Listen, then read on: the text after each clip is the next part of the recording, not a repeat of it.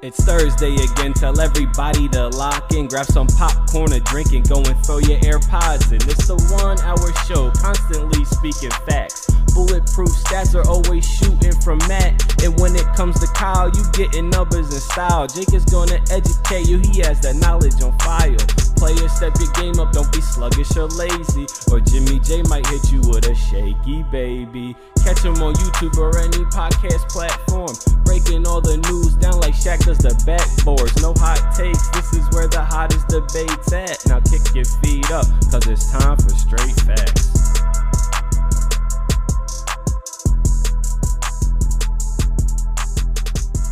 What's going on, y'all? Welcome back to Straight Facts, a sports show that educates and entertains. As always, brought to you by the Up On Game Presents Network. It's your boy Jimmy J, my guys Jake Galley and Stat Matt Robinson with me. Two weeks to not only the start of the NFL season, but the start of season three for Straight Facts. We're hype. How you guys doing? It's been what two preseason games, right, for the NFL. So, quick evaluation about how y'all Eagles are doing in the preseason.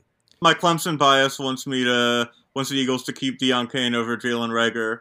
Uh, but when you're arguing about like who should be the last receiver on the roster, you're really hungering for some football. So these two weeks can't go by so quicker. And I've been surprised. And granted, it's not that surprising, but like the starters have barely played at all, which I'm fine. No, I'm with. a little surprised for y'all. A little surprised for y'all. Ultimately, I'm okay with that. But like as a fan who wants football, like it kind of it stings. Like there's you know the Texans and the worst teams in the uh, among the NFL are are playing their starters for like a half. I envy those people.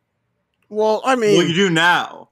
you do now, yeah. I do, being that it's not my team, right? Right, right, and and from the standpoint of like, you guys have a lot of new pieces going on, and your newest piece, your most important piece, is a receiver. I would want to, you know, think that would want to come with some real game simulation kind of test run. But that's what these joint practices are for. Like they really go hard in these joint practices. They are mini games and mini scrimmages even before the preseason game. So I'm sure y'all are getting it out for that. But everybody is starving for more football, for football to start back up. So we're continuing with the offseason now, episode eight, and getting ready for the football season with these narratives. And something that I saw that I wanted to bring to the table here and discuss was which players going into their second year are going to have that big jump or are they going to have that kind of sophomore year slump? You see that the sophomore year is really telling, the second year is really telling for a lot of players. So we're going to go through a list of players and we're going to say, is it either a sophomore year slump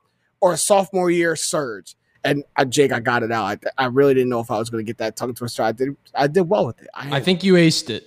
You did. Thank you. I had to change it up a little bit. But first person we're going to do is we got to reevaluate Trevor Lawrence because I think the biggest thing that is going for Trevor Lawrence this year is he doesn't have Urban Meyer as his head coach. So hopefully that comes with some stability for the second year quarterback. But last year, completed 359 over 609 passing attempts. That's 59% completion percentage, 3,600 yards, 12 TDs, 17 interceptions.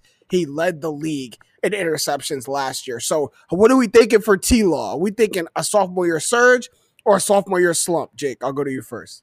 Uh, I'm going to say surge because I trust in the talent uh, of what we saw throughout his collegiate career versus, you know, really the inconsistent and I mean outright bad. I don't know if outright bad is a little harsh, but like the play last year was was rough. I mean, outright it, bad.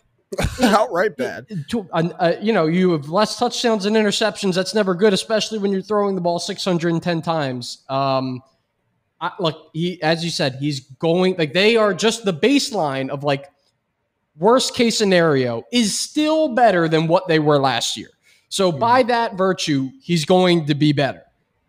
But how good is he going to be? I like I personally, I don't know if this will happen, but I wouldn't be completely shocked if they won the division this year because he has weapons. He should take a step forward, as I said, based on what we think he is and what we think of Doug Pederson as a head coach. I don't know. You put all those factors together, the uh, addition by subtraction that they did, and I, I see a surge for for T Law. I don't know. I, I I'm obviously incredibly biased since the Jaguars are my adopted AFC team, with When, when, Trevor- when was this? When was this announced and established that the Last Jaguars are? no, no, no, no, You're- you're What- AFC no, no. eh, once they got, so they got Trevor Lawrence, Clemson, Travis So- Etienne, Clemson, and they got Dougie P. Won us a Super Bowl here in Philly. So it's That an big obvious it's an obvious AFC choice for me. Um, got It's big like when uh, Houston had uh, Watson and DeAndre Hopkins together for Mhm. all this. And so, but I think the most telling game of Lawrence's season last year was week 18 when he played the Colts in a game that didn't matter for the Jaguars, actually hurt them in uh, draft positioning if they won Mhm. and it was against a division rival, which they could knock out if they won of the playoffs.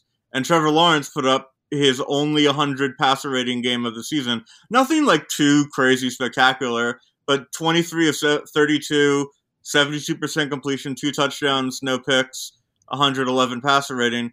That's showing like Trevor Lawrence made it so they had a game to play for because it's it's a game that he could say, yeah, we knocked them out of the playoffs and we can wear that pelt that they took going into the offseason. And then with Pederson, who developed, uh, remember, Carson Wentz was a North Dakota State. Mhm. Drafting North Dakota State quarterbacks wasn't a thing that people did. And we took uh, North, or the Eagles took a North Dakota State quarterback, and then his second year was an MVP candidate before his injury. And him doing that with someone who had way more, even though they're both top two draft picks, Lawrence was way more touted coming out of college than Wentz was. Um, and the potential of Lawrence is there, and the mentality of Lawrence is there.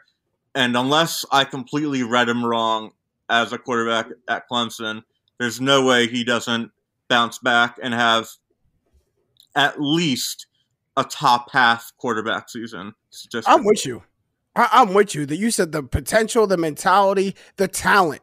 Like, let- let's not forget what we were watching this man Trevor Lawrence do through three years in college, just absolutely lighting up the scene. Like that is still there. Um, and I just think a lot of context was going around the, him and the Jaguars last year that just didn't lead to much success. Like we could get into the whole Urban Meyer thing later, but even with how the team was constructed, like Trevor Lawrence is a is a quarterback that can and wants to push the ball down the field. He's able to do that at the NFL level. And last year, the Jags ranked 30th in air yard pass attempts, uh, you know, per game. So it's it's it's something that they weren't used to doing and something that their offense wasn't revolved around. And Trevor Lawrence, with added new weapons, can do that this year. Let's hope Doug Pederson can do that. The 2017 Eagles ranked eighth in that in their Super Bowl year run. So if he can get back that, Doug Pederson can get back to that and not run kind of like this college college style offense that Urban Meyer wanted to stay married to.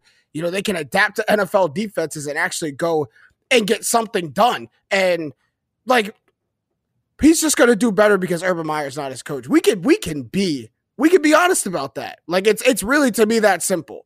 That Urban Meyer is out. Somebody else new, Doug Pederson, who has success in this league at a very high level, has turned around a quarterback or has helped develop a quarterback already, as I should say, a high draft pick. Like that's the stability that a young, talented quarterback needs. And that's something that's Urban Meyer just wasn't. There was something new every single week with the Jaguars last year, and none of it was on the field. None of it was to the betterment of Trevor Lawrence, was to the betterment of the offense. It's all distraction from the person who's supposed to be coaching and supposed to be helping you. So, like that, to just having that stable ground as a young quarterback is going to lead to some success. And I think that there's a lot of similarities, and I don't want to draw too strong of a connection because things really worked out for these guys. But you look at Joe Burrow's first year compared to Joe Burrow's second year, and obviously the first year ended with a knee injury, and maybe he would have shaped up. Um, and, and and it's also worth noting that even in that first year, better returns than what Trevor Lawrence showed. I just want to be. Burrow had way better weapons to throw the ball to, like way better. Right, but in that second year, they pick high. They add um, Ja'Marr Chase to the offense. Now, in in this season, he adds and like it's almost going to make me laugh to say the name in succession. But you had Christian Kirk and you had Yeah. Travis Etienne. Travis Etienne, nothing to laugh at. If he pans out, he could be a top ten running back with the skill that he has. Um, so again, I don't. Again, I, You, you are completely correct, Matt. The Bengals are probably a class above, but there were major holes in that team from one year to the next, and they were able to make the jump from a top 10 picking team to a Super Bowl contender. And do I expect the Jags to do that? No, but what you know what what I'm trying to convey is like if it does happen, we told you so. It's not Right, off right. the table. Exactly. I mean, you're Matt. You're the one saying he's going to be a top end quarterback, top half of the league This quarterback. this year, what's- the this the Jaguars were. I, I still think the Jaguars roster has a lot of holes to fill. I think this Oh, is like yeah. a seven and 10, 8 and nine type Jaguars. which is a huge jump. Which is a huge jump for them. And I- Jake, I think Mm-hmm. Yeah, you, it's- it's you a that step to in- start. Uh, yeah. uh, yeah. I, I- I just I I can't predict them into the playoffs. we can move on after this point, but just just going piling on to my Urban Meyer point. I'm just looking at their losses last season. How many one score games they lost? Like how many games they were in? Really, we got a, a 10 point loss to the Broncos. We got a three point loss to the Bengals, a three point loss to the Dolphins, uh, a seven point, six point loss to the Colts, um, a five point loss to the Jets, like we have, and then they finally beat the Colts at the end of the year. Like those are five one score games right there. They're, these are these are games that that they're in.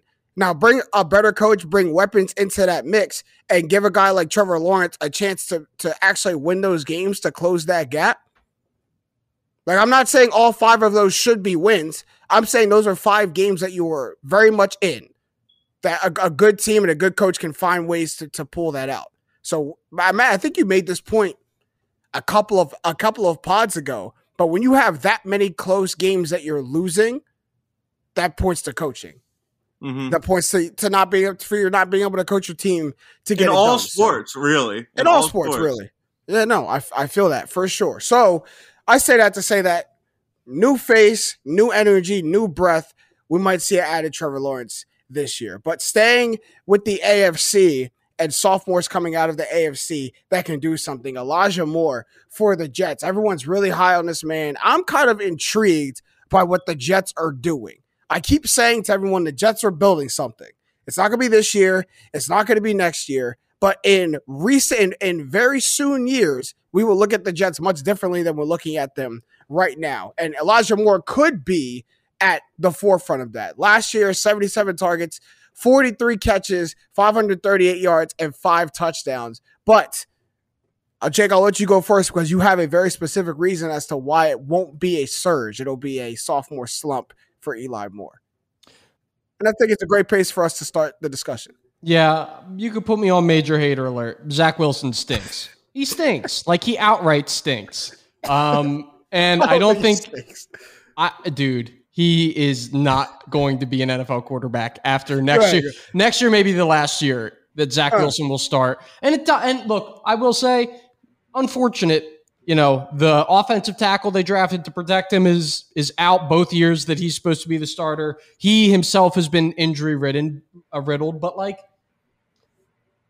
I wish that I could have dug up the stat. There was a stat that I think we even mentioned in a straight facts episode before where his pace with Zach Wilson as quarterback compared to a 17 game pace with Joe Flacco and Mike White. Who? I don't know. Well, I know who Joe Flacco is. I Mi- Mike White. Mike White. Who? uh, With those two guys, he is like thir- it was. I think it was like 1,300 yards and like over 10 touchdowns compared to Zach Wilson, where it was close to his full year stats in just the um I think he started in two games. He played in in in double digit games, but he only started uh, I think 5 or 6 of them.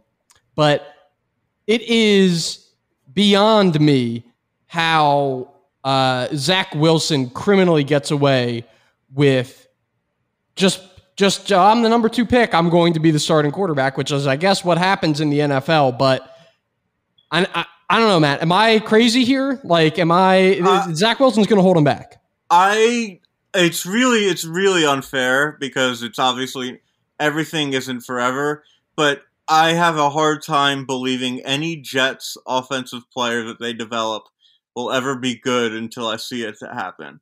Because they're every good Jets offensive player has been, oh, they got Brandon Marshall.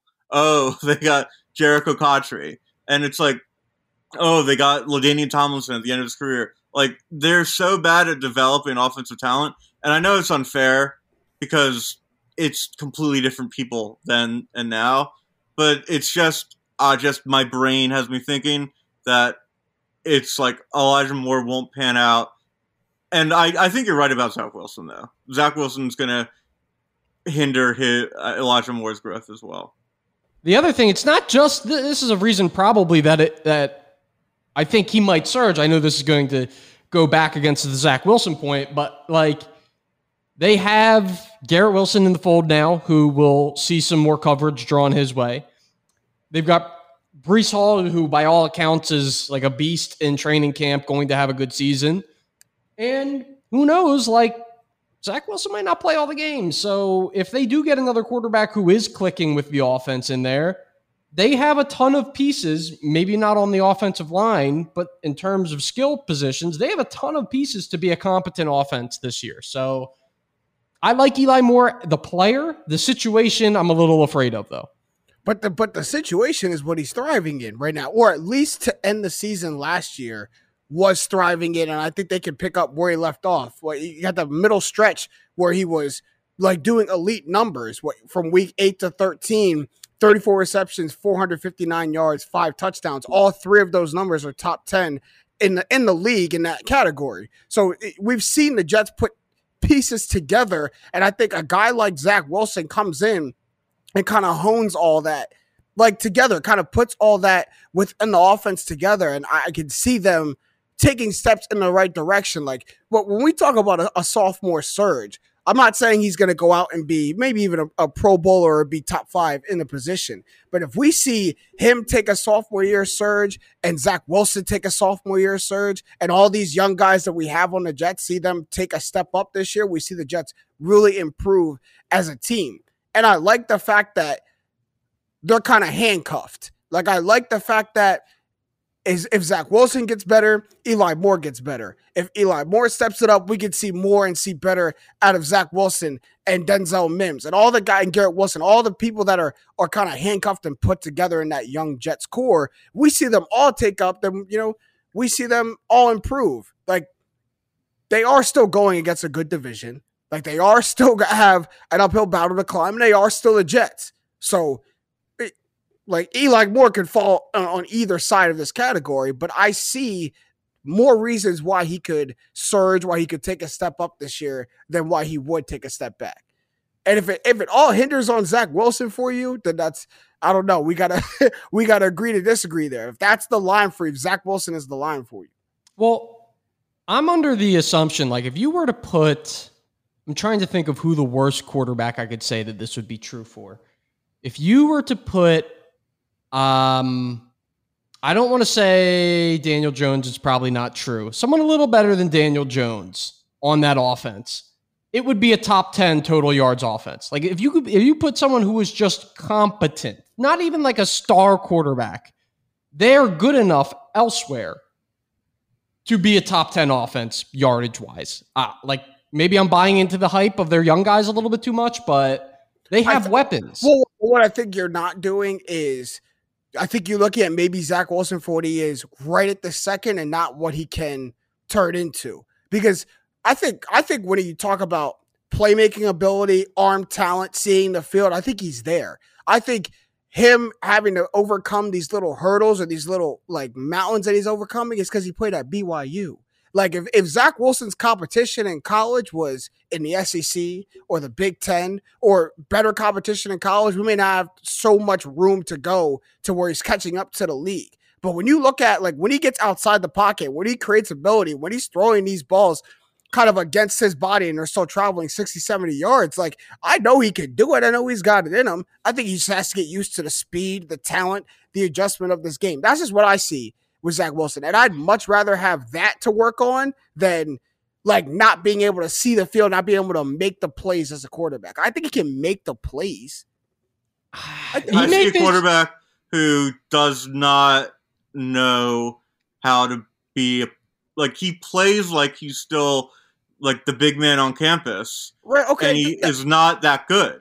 He's all bad, that, like he, he forces balls into bad areas all the time he he really doesn't. He needs to rely on players better than him to get him get the team going, like someone like Elijah Moore, get him a little five yard slant, but he's always going to try to make the big play because he thinks he can make it all the time. I can teach that.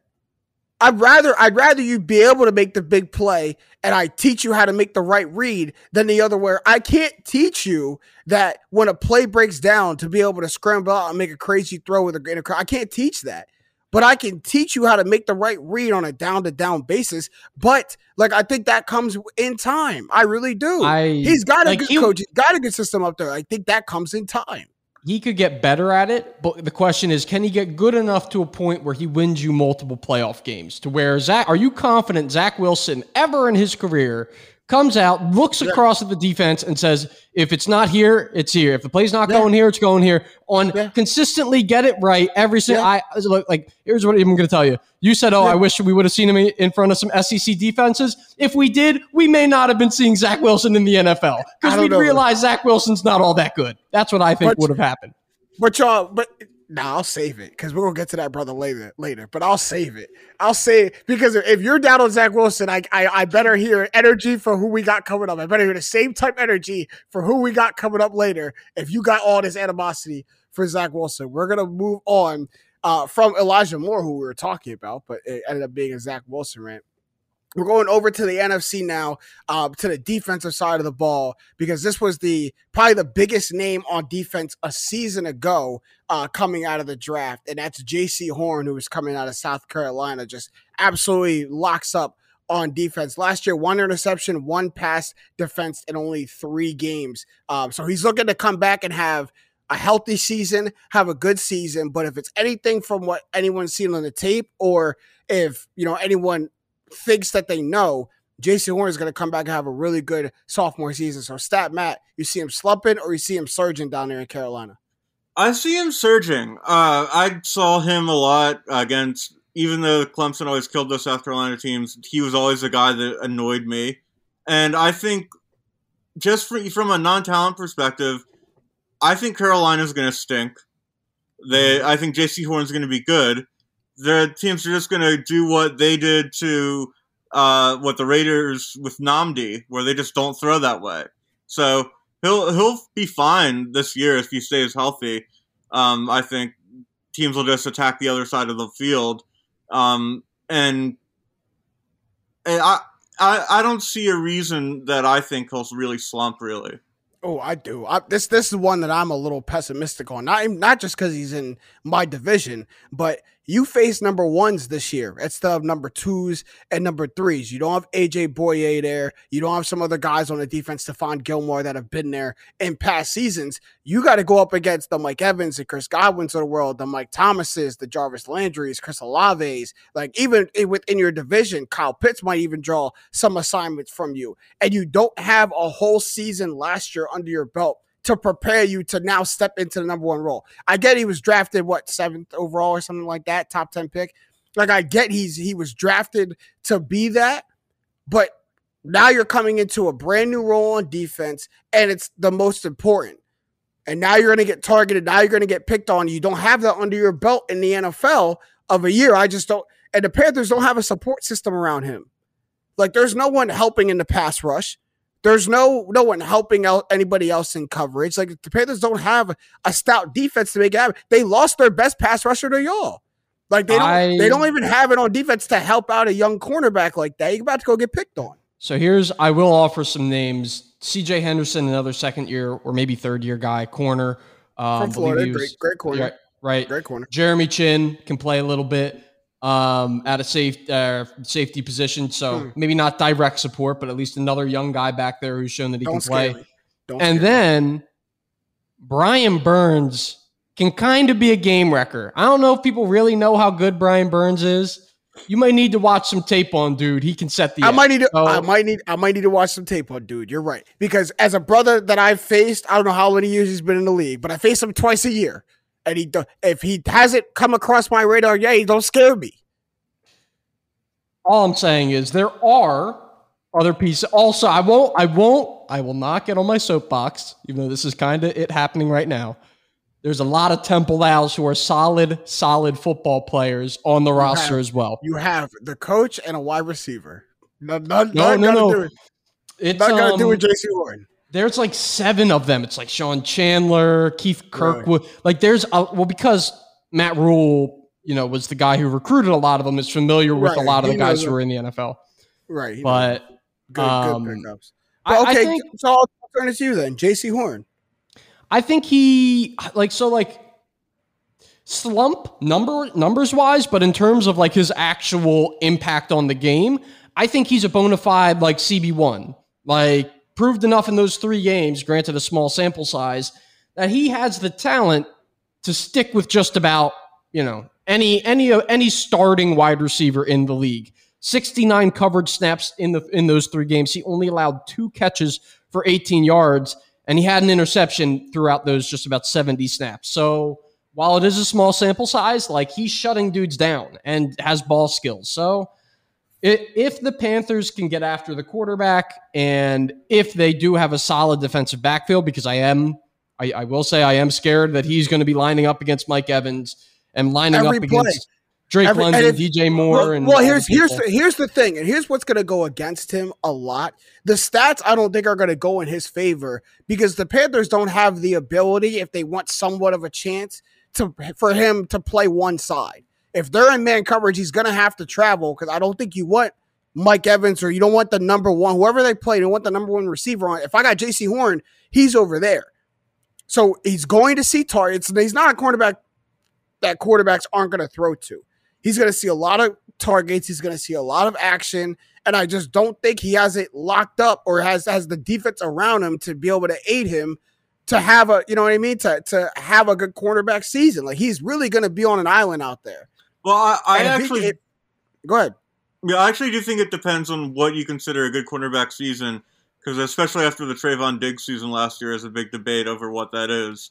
Because I think the layman might see, not to sound pretentious, uh, might see we are not the layman. Horn so good. Uh, well, I might see like Jaycee Horn, uh, like running behind receivers trying to make a tackle to stop a touchdown, but the film watching coordinator is going to see, oh, he noticed the safety busted the coverage, got there in time to prevent a touchdown, kind of mm-hmm. things. And I also think like in the Super Bowl last year, everyone on Twitter was clowning Jalen Ramsey for celebrating when he played like trash because Ja'Marr Chase beat him a couple times. And then like the people who know better than us were on Twitter basically saying, no, like he ran perfect route, like Chase ran perfect routes, and the balls are placed perfectly. There's nothing you can mm-hmm. do. Nothing you so can do I, I think I think that, that that there's a decent chance that like people think, oh wow, he's getting burned a lot, but like in reality, he's a he's a right, right, runner. right. But, but we know the difference. They got to pay attention to who catches the ball. So what I mean, like if if he makes the tackle, but it was Scotty Miller who caught the ball, then that probably wasn't his. You know what I mean? Wasn't his coverage. Or if he's chasing behind, you know, Jaelon Darden, then I know that that probably wasn't him. You know who who who who got beat on the play. But all my points still stand for me. For I, I hear what you're saying, man. But all my points still stand. Brian Burns, seventh, tied for seventh in the NFL tackle for loss last year. Great. Know the name, James. Pray for your quarterback. Now let me let me not let me not act so cocky before he actually does something to us in the regular season for the for the football guys actually punish me. But if if your your your top pass rusher, your top disruptor was tied for seventh, it's not shabby. It's top ten. It's tied for top ten in the league. But we're gonna you're gonna need a lot. You're gonna need a lot more. You're gonna need a Those are lot some more. Trent Cole numbers right there.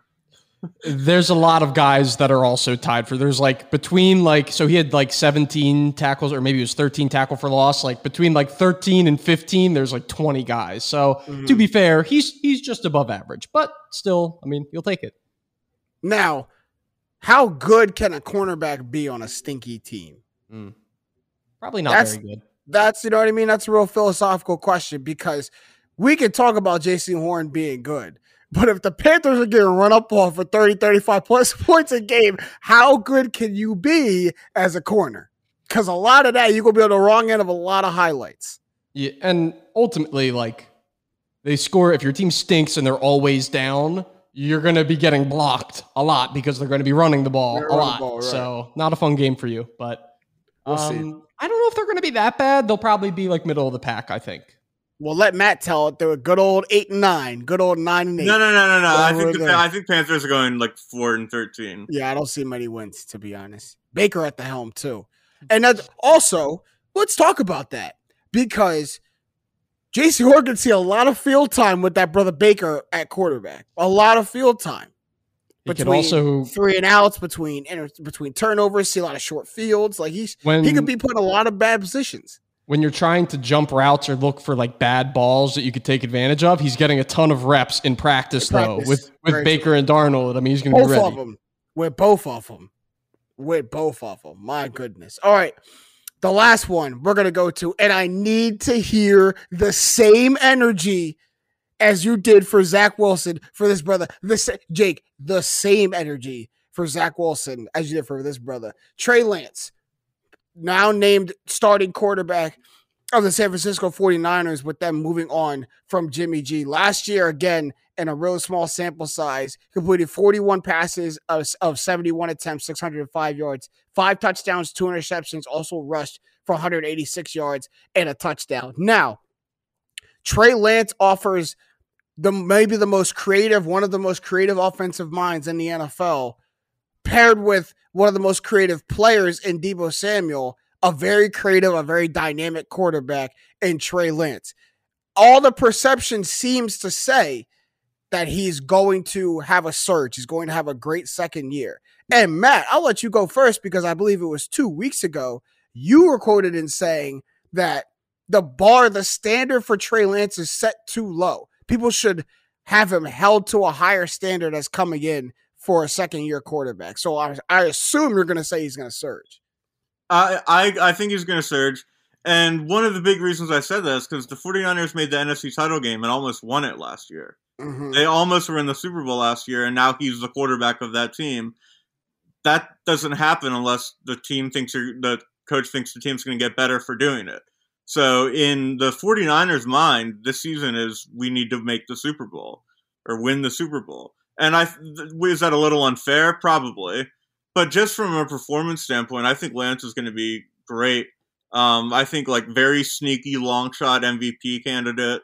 Um, I think um, I think he's going to have a season about as good as what like Dak Prescott usually puts up. Um, I think that's what we're, because he's. I loved him coming out of college. I love that he got to sit a year behind uh, Jimmy G and Shanahan and learn the system. And historically, Shanahan quarterbacks in their second year really have a great season. The best year of Matt Schaub's career was his second year with Shanahan, where he led the league in passing yards and almost took Houston to the playoffs. Atlanta, when Shanahan was there, Matt Ryan won MVP in his second year. And then in Jimmy G's second year, uh, he went went to the Super Bowl with um, with Shanahan. If you don't count the year 2018, he got hurt, so like I didn't really count that. Um, uh, I also didn't count Washington because Washington is a hellhole where everything goes to die. And quarterback in that second. You don't have to hold it. Yeah, Was you don't was have to Rex hold Grossman. Washington. You don't So- have to hold him to So Washington. if the so it seems that these quarterbacks learn the system and then perform to their highest ability. Mhm. Um, I I think for Trey Lance that's going to be a so far, but I think Trey Lance is on the trajectory of being one of the elite quarterbacks in the game, and it's just a matter of when, not if, that happens. Yeah, I'm. I was ready to talk. I don't. A lead is a little too far. I oh, A was lead is a little ready to talk highly of him, and then Matt said all of that, and I'm like, an well, right? Then he's an elite. Nah. I, I, but I, but I feel him. I feel him. well, it's look, it's like you know, if Jimmy G can succeed in the offense, like that's a serious indicator that you have a chance to be really good if you get someone who's better in there. That that anybody, can- that anybody can do it. If that brother can do it, anybody can do it. Like I, I- I really think that if Jimmy G almost takes your team to the Super Bowl, anybody can do it. Anybody. like especially when you're in an offense that utilizes the run game and play action utilizes a lot of like jet sweep type looks where you know for a young quarterback if you can get the defense moving and potentially revealing what looks they're in based off of how they're reacting to all of these motions like it's another i'm sure that's something that's coached like that's another leg up as well in terms of how he's developing as a quarterback. For me, the question that will be answered is is he like James, you, you bring up a good point. Like, I think he does have a little of the Zach Wilson, I'm going to fit the ball in here. I don't care what the look is. Like, every young quarterback to some extent has that. What I think the major differentiating factor, besides team, which is a huge one, is that Trey Lance has an NFL body, an NFL arm, and can can run the football and get hard yards. No, no, like scramble and slide. Like I, am a big proponent of of not running your quarterback. Right, but when right. he needs to, just like Josh Allen, Josh Allen's a throwing quarterback. When you, he needs to get yards with his legs, he's very capable of doing so. For that reason, yards. yeah, significant. Uh, right, exactly. In a crunch, and you know, I, I, think with the weapons around him, he is in a great position to succeed, especially having played a little bit and now getting to, you know, fully jump into his full year starting. The only reason I said that you should have the same energy about Trey Lance and Zach Wilson is you bring up the college point, you bring up the like fearing him not being able to see the game because of his lack of competition. That brother played a year and a half at North Dakota State. Come on, man. He played 17 I, games at North Dakota State. So, the, so same, the same energy I've got for it. Seven, Matt, correct me if that's amount of games he played, right? Like 16, yes, 17 games at North Dakota at North Dakota State. Mm-hmm. And, and and but you got more belief in that. Come on, man. But you got more belief in that, brother, than you do in Zach Wilson. Absolutely. From that simple fact. From that simple fact. Get uh, whatever. I'm with Matt. Absolutely. Zach Wilson. North Dakota State plays a pro style offense, and Trey Lance was like a was like a was what wasn't a bad. Trey Lance threw five touchdowns. Zach Wilson threw nine, and Zach Wilson threw like a thousand, not a thousand, but a thousand FCS. more passes. FCS. FCS competition. But but but but let, let's not stray too far away from the point because I do I think Trey Lance is has a has a boom year. And Matt, to be honest, I was teetering on this point until two weeks ago. You started talking highly of Trey Lance, and I, like my mind, like you literally flipped my mind on spot as to why I think Trey Lance is going to succeed, and it really stems from if Jimmy G, if you insert Jimmy G into your offense and he takes your offense into Green Bay, wins you a game, and takes you to the NFC Championship game, anybody can do it. Anybody can do it. Seriously. Like anybody can multiple times, Jake, multiple times, Jimmy G ended up in a NFC Championship game and or Super Bowl. Twice. He beat Aaron Rodgers in the playoffs twice. Twice. What's hilarious is is that like that doesn't get him respect. It just we just take it and say it, like, no, no, no. It gives Kyle Shanahan more respect. That don't right. give Jimmy G respect. It gives Kyle Shanahan and that system respect. But they have such a creative offense, and that it was stymied by a quarterback who couldn't create anything who couldn't create an Adobe Premiere profile. Like he couldn't he couldn't create anything. You have Deebo Samuel who you utilize at like three different positions. You have George Kittle who is at like the the front line of a reinvented a, a tight end renaissance right now with being able to do everything from the tight end position. And then you looked at the quarterback. The quarterback was able to do two, three things well. And now you insert a quarterback with a little bit more risk. He's younger, likes to push the ball more, but now your creativity doesn't stop with the quarterback position. It actually is enhanced by the quarterback position. You don't have all these moving parts going on, and then Jimmy G, who doesn't move in the pocket, who doesn't push the ball down the field. You have Trey Lance to go along with George Kittle, who's running every route in the book. Deebo Samuel, who you're putting in all these different situations. Elijah Mitchell, who can catch the ball, run the ball well. Like look, look at how how much your offense blossoms now with Trey Lance in it. And if Kyle Shanahan was able to have such a creative offense and succeed with, I'll say it again, Jimmy Garoppolo, if he was able to do that, just imagine the positions and the things he's going to be able to do with Trey Lance and vice versa. Trey Lance also benefits from going into this offense and watching it from the sideline and being like, look how fun this offense is and how much Jimmy G can't utilize the fun. Like he don't even know how to use these toys. Like he don't even know how to use what he's got out there. Trey Lance could use it better. I'm excited for it. Yeah, he's you could add him and Rudy Gobert to the list of, and Russell Oh. Westbrook of the oh. completely devoured and destroyed. I mean, it's ridiculous. I don't know, man, because Rudy Gobert gets a lot of a lot of accolades that Jimmy G don't even get the accolades. Right, that that's true. Gobert Yeah, the- Rudy Gobert and Russell Westbrook are going to make the Hall of Fame. No one's going to put Jimmy G in the Hall of Fame. Matt, I don't want to have this conversation, but if Rudy Gobert I didn't say the they Hall should. of I didn't say they should. I'm just No. saying they're going to get in. if Rudy Gobert makes the Hall of Fame, I will. You got too many accolades to not. It's sick. I will. He's got two defensive player of the years. I will. I will be sick. He probably Not led the going- NBA in blocks and rebounds a couple of years don't too. care. I I mean, we don't- like to we like to dislike him, but you know, I don't think it's just us. But anyway, anyway, anyway. So we might we might have put this on the table before, but I'll put it on the table again. You have the defending champs in your division. You have the Arizona Cardinals, who, for what it's worth, were one of the best teams in football through 10, 11 weeks last season. We'll see what happens this year. Where do the 49ers fit into the grand scheme of the NFC? How do you see them pushing? They're one of the top NFC contenders. already. There's no reason they shouldn't be one of the top I agree. contenders in the NFC.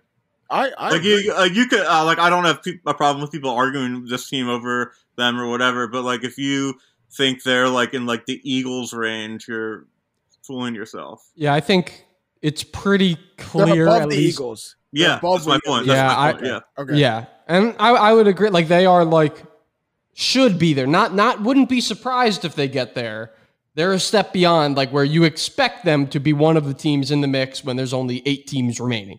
Um, and it as far as the division though, there's still one B. Like the Rams are one A and they're one B, You and can't then give them one B yet. I guess you can. They were in the Dude. NFC Championship game, it, and Like, they yeah, And they made the Super Bowl in recent memory too. yeah, yeah, yeah. They're one B. They're one. B. Yeah, it's and it's a shame because they're probably going to have to beat the Rams. Maybe they will beat the Rams this time. I don't know, but like they're going to have to get past the Rams multiple, multiple times, like probably like four times or uh, three times.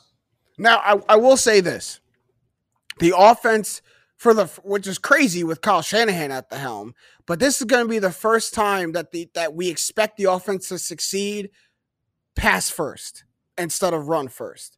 They've been aided by such a good run game, by such a controlled pace that I think you let the reins off more when Trey Lance comes in. Because I think kind of putting him in that game managing role, trying to not let him do too much, I think that's a detriment to him and your team.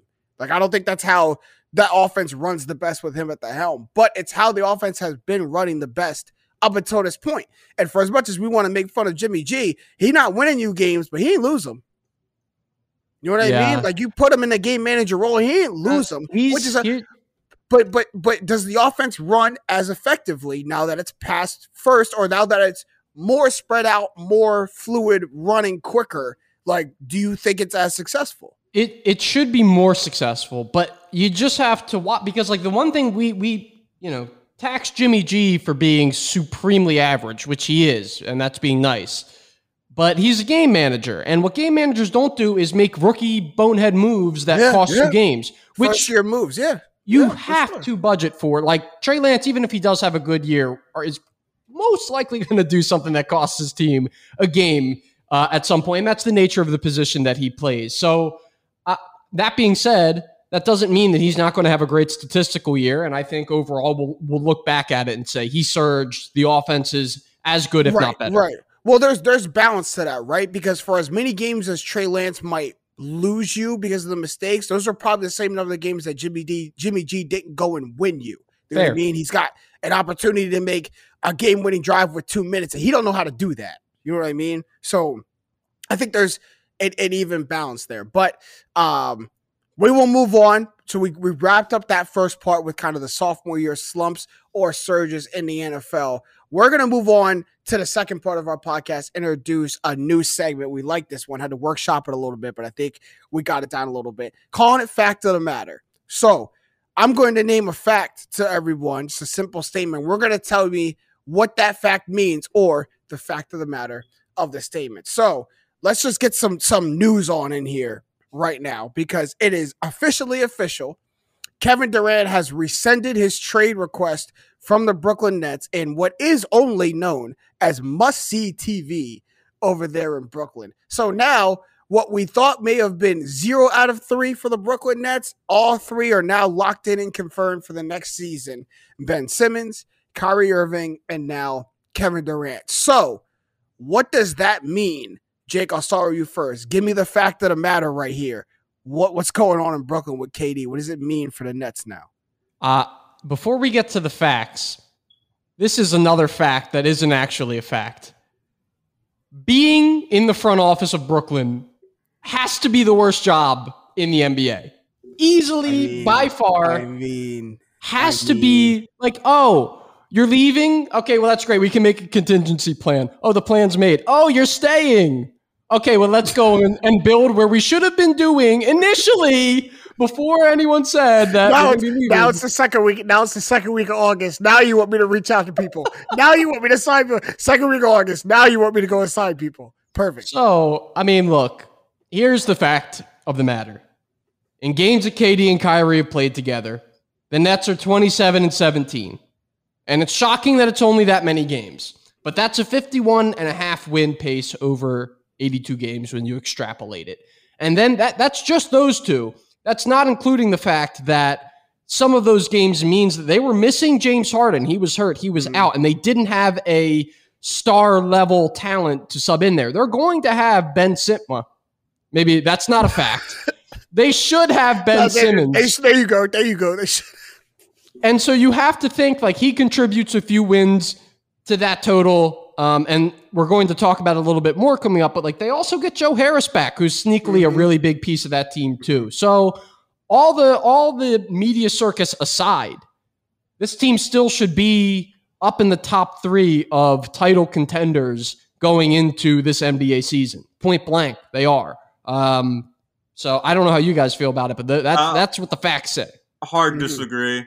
Um, they had no chance to rebuild a team that was a complete failure last year. Not only did they just get get swept by the Celtics, they were in the play-in game. Like they were really bad. Mm-hmm. Apparently, they, they were the seventh seed, and, the, and they the won a play-in game. And Ben Simmons is the most unreliable thing in the league, and Kyrie Irving is the most inconsistent star in the league the this idea that he's automatically going to play great.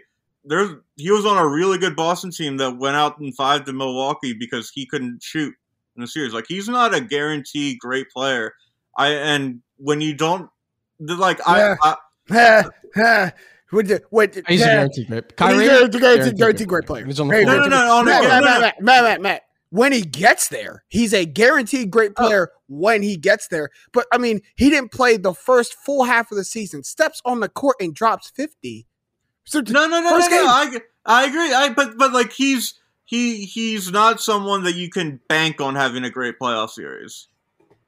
You, you just can't do that.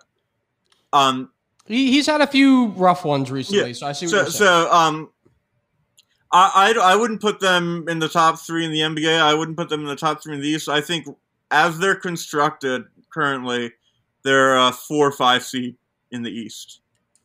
I think, I, and I think that assessment from Matt is fair because, and, and recency bias isn't the term, but based on recent events, like a team that's just led by KD and Kyrie isn't enough on paper to automatically put them in the top of the Eastern Conference that includes a Milwaukee Bucks team who just won the finals, includes a Boston Celtics team who has just gotten over the hump and got to the finals, includes a Miami Heat team who was in the finals two, three seasons ago, includes all these great teams at the top of the Eastern Conference who they've lost to. You tell like I get Kevin Durant wears too big a uh, too big a shoe, but they lost to Boston in that series, and Boston went won the finals last year with the Celtics, led by the same two, they get swept by the Celtics, who go on and make the finals. You know what I mean? So, like, if if if Matt, I see where you're coming from because if they have yet to build the supporting pieces around those two, then that doesn't suggest that them two coming back is going to move the needle. Now, Ben Simmons is a new piece. Joe Harris is a piece they didn't have last year. Like that's all. That's all well and good. Like let let let's see how that let's see how that moves. But I do see where you're coming from. But to, to answer the statement, like what's the fact of the matter? The fact of the matter is this Kevin Durant is too valuable to trade. That's what this means. That like this doesn't mean that stuff is fixed. This doesn't mean that Kevin Durant is all in. This doesn't mean this means that Kevin Durant is too valuable to trade. And for the business of basketball, this makes too little sense for Brooklyn to do. It just simply does. Unless we can get a team who's willing to trade their top two stars, one of their young players, and four first round draft picks, you we can't trade you. You are still a top three to five player in this league with four years attached to a contract that just kicks in this year. You have way too much value to you. Yeah. Like the like we the, the teams can't give us enough. And this isn't like, you know, this, this isn't like the Daryl Morey instance where he's driving the bargain up and people know that he's kind of, you know, asking for too much out the gate.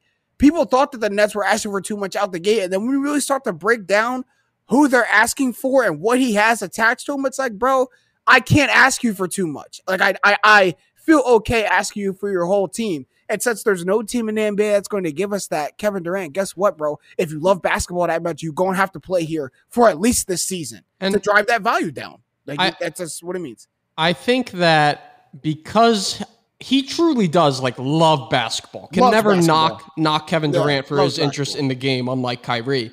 So I think that him being there and agreeing to come back is essentially him saying like, "Look, okay, fine, like I'll come back, try keep trying to trade me, but while I'm here, I mean, and there then there's the question of how truly committed can you be if you're looking for a way out." Right. Um, but at the same time, I mean, yeah, I, I guess that's a good point. I just think that their team doesn't change that much it, from the Harden iteration that was the past two years. You know, you lose Seth Curry, uh, but you you technically get um, Harris back, even though he was already on the team. He didn't play last year. Cam Thomas is a year older. You had TJ Warren come in. You have Royce O'Neal. Very strange trade, but a good trade for Brooklyn. He's a player who can a play. good trade for Brooklyn. Jazz, I still need Jazz are still under investigation because what's going on? ridiculous. Uh, and then and then I truly like all the Ben Simmons slander in the world. Uh, I get, but like he's a better fit for those two stars than Harden was. He just is. He's a guy who's going to take care of the other team's best player on defense. He's going to be able to engage both guys um, in in the fast break, and then he doesn't like need the ball. Like he needs the ball in his hands in a possession to do what you know facilitation What, what he does, right? What he does, right? but he's not a scorer per se. So Mhm. I like I, I, he's like a James Harden who doesn't want to score and is a good rebound, just as good of a rebounder, just as good of a passer, and a better defender. I would say I would say a slightly better rebounder, slightly worse passer. Fair, better. A little, little better He's a- passer in transition. He's an offensive liability in the final minutes of the game. Oh, And- look! Oh, oh hey, hey, and- hey. You- you- I gotta tell y'all Look at that. I'm gonna, tell, I'm gonna tell y'all, run tell that. And when that game slow down, boy, in the playoffs, when that game, because when the game slow down, that's why, Matt, that's why I gotta disagree with you. You can't bake on Kyrie not being good in a playoff series. Because even when they got beat, it wasn't because KD and Kyrie weren't playing well. It's just because they didn't have enough. Like all these teams are, are better teams than these types, but them brothers are still showing out. And like it's just like you have two guys that when the game slows down is when they get their most lethal. When it gets to a half court game, get to my spot and get a bucket. I got two of the best in the league. I just need I need people there to do all the other things. I need people there who are going to rebound. I need people there who are going to pass well. I need people there who are going to defend. I need people who are going to do all the yeah, like I do all the other things. Scoring the ball, we got. like I got two people who are going to score the ball. And I don't even want to like make a joke about that or say it really lightly because they do it better than anybody else does in the league damn near. And But I, I, I can bank on Kyrie doing his part to score. and I can- I can imagine, that. Imagine if this is the year Ben Simmons starts shooting. Just kidding, just kidding. We're we're done with that whole song and dance. I don't know. Here's the thing. It can't for for the for the sanity of the city of Philadelphia. That can't ever happen. It would be bad. It would be I really do- bad. If- if it And, did. like for the if- sanity of y'all, can't If Ben. Simmons lifts up an NBA Finals trophy, my dad's Oh. brain might explode. Oh, yeah. and mine. Oh yeah, oh yeah. But we'll, we'll see what happens with Brooklyn. Um, I think that's a good question. I, I that's a good question. I kind of want to poll to all of our straight facts listeners. We'll put it on social.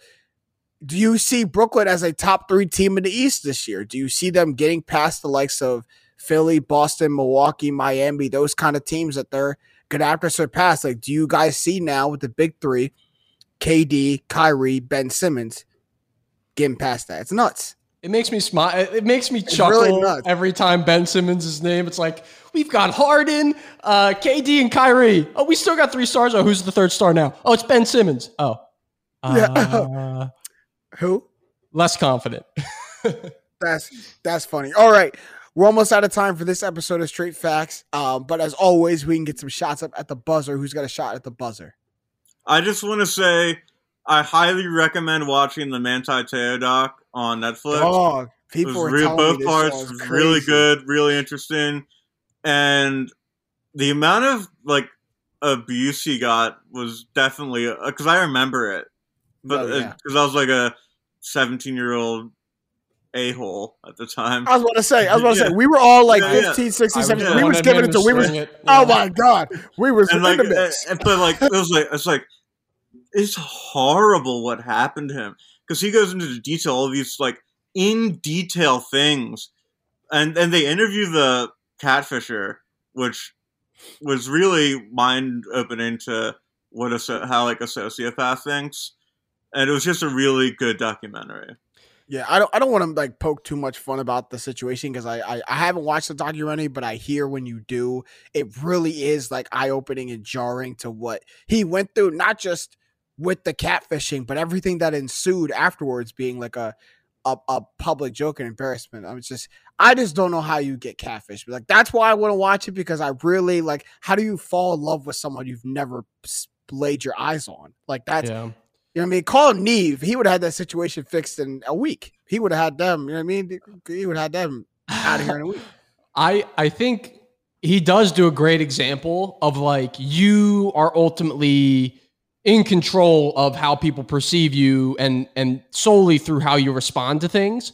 Like he has every right in the world to be like mad at the world for how things transpired, but from what I've seen he's like very like forgiving of everyone involved and has moved on and is, you know, like that's I I good for him because I could not do that. Um No, that's I'd be, I'd be fighting a lot of people. I'd be fighting Right. a lot of people. Yes. Yeah, that would be my full time job. Instead of football, I would be showing up at your door to have you answer you. for the Twitter comment you just made.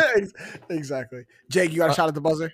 Uh, the only thing, uh, nothing too crazy. I uh, have, I think I mentioned it before. I started watching The Boys on Mhm. Amazon Prime. Very, very good show. Uh, if you like the whole Game of Thrones kind of like, it has that violence and, and sort of gore element to it. Not that I like that, but if you can withstand Game of Thrones, I would say you could withstand this show. It is pretty graphic, uh, but very funny and ultimately like very well done. So I would recommend it if anyone has Prime Video, check it out. No, I, I've heard a lot about this. I heard the first scene like within like ten seconds of the show. It it, uh, it just starts popping off. Like I, Wow. heard. I won't. Yeah, I won't. wow. I I know what happens in the first scene. I won't spoil it for everyone, but I heard it just gets. It's crazy. Um, all I have to say is you, it, you get a lot of enjoyment. It's really fun when I like start really enjoying like little activities and little things. Shout out to my man Tyler Taney. He's really gotten me into this lately. Bowling. I have Hmm. rediscovered my love for bowling, bro. And it's probably because I'm pretty good. Like I bowl now. What's your average? Like, you have an average? I probably not a, not a concrete average, but I live in like the 130 to 150 range. Like if I do Hmm. less than like 130, like I I consider myself having like a poor performance. But yeah, I'm up there now. This is real. Like I don't, I can't like go bowling with just anybody anymore. like I'm I'm that person that like if you just want to like go bowl and just mess around, it's not gonna be fun for you. Cause I'm I'm gonna be like try, I'm like strike every other every other like lane every other frame. Yeah, You're like I- I Jonathan fun.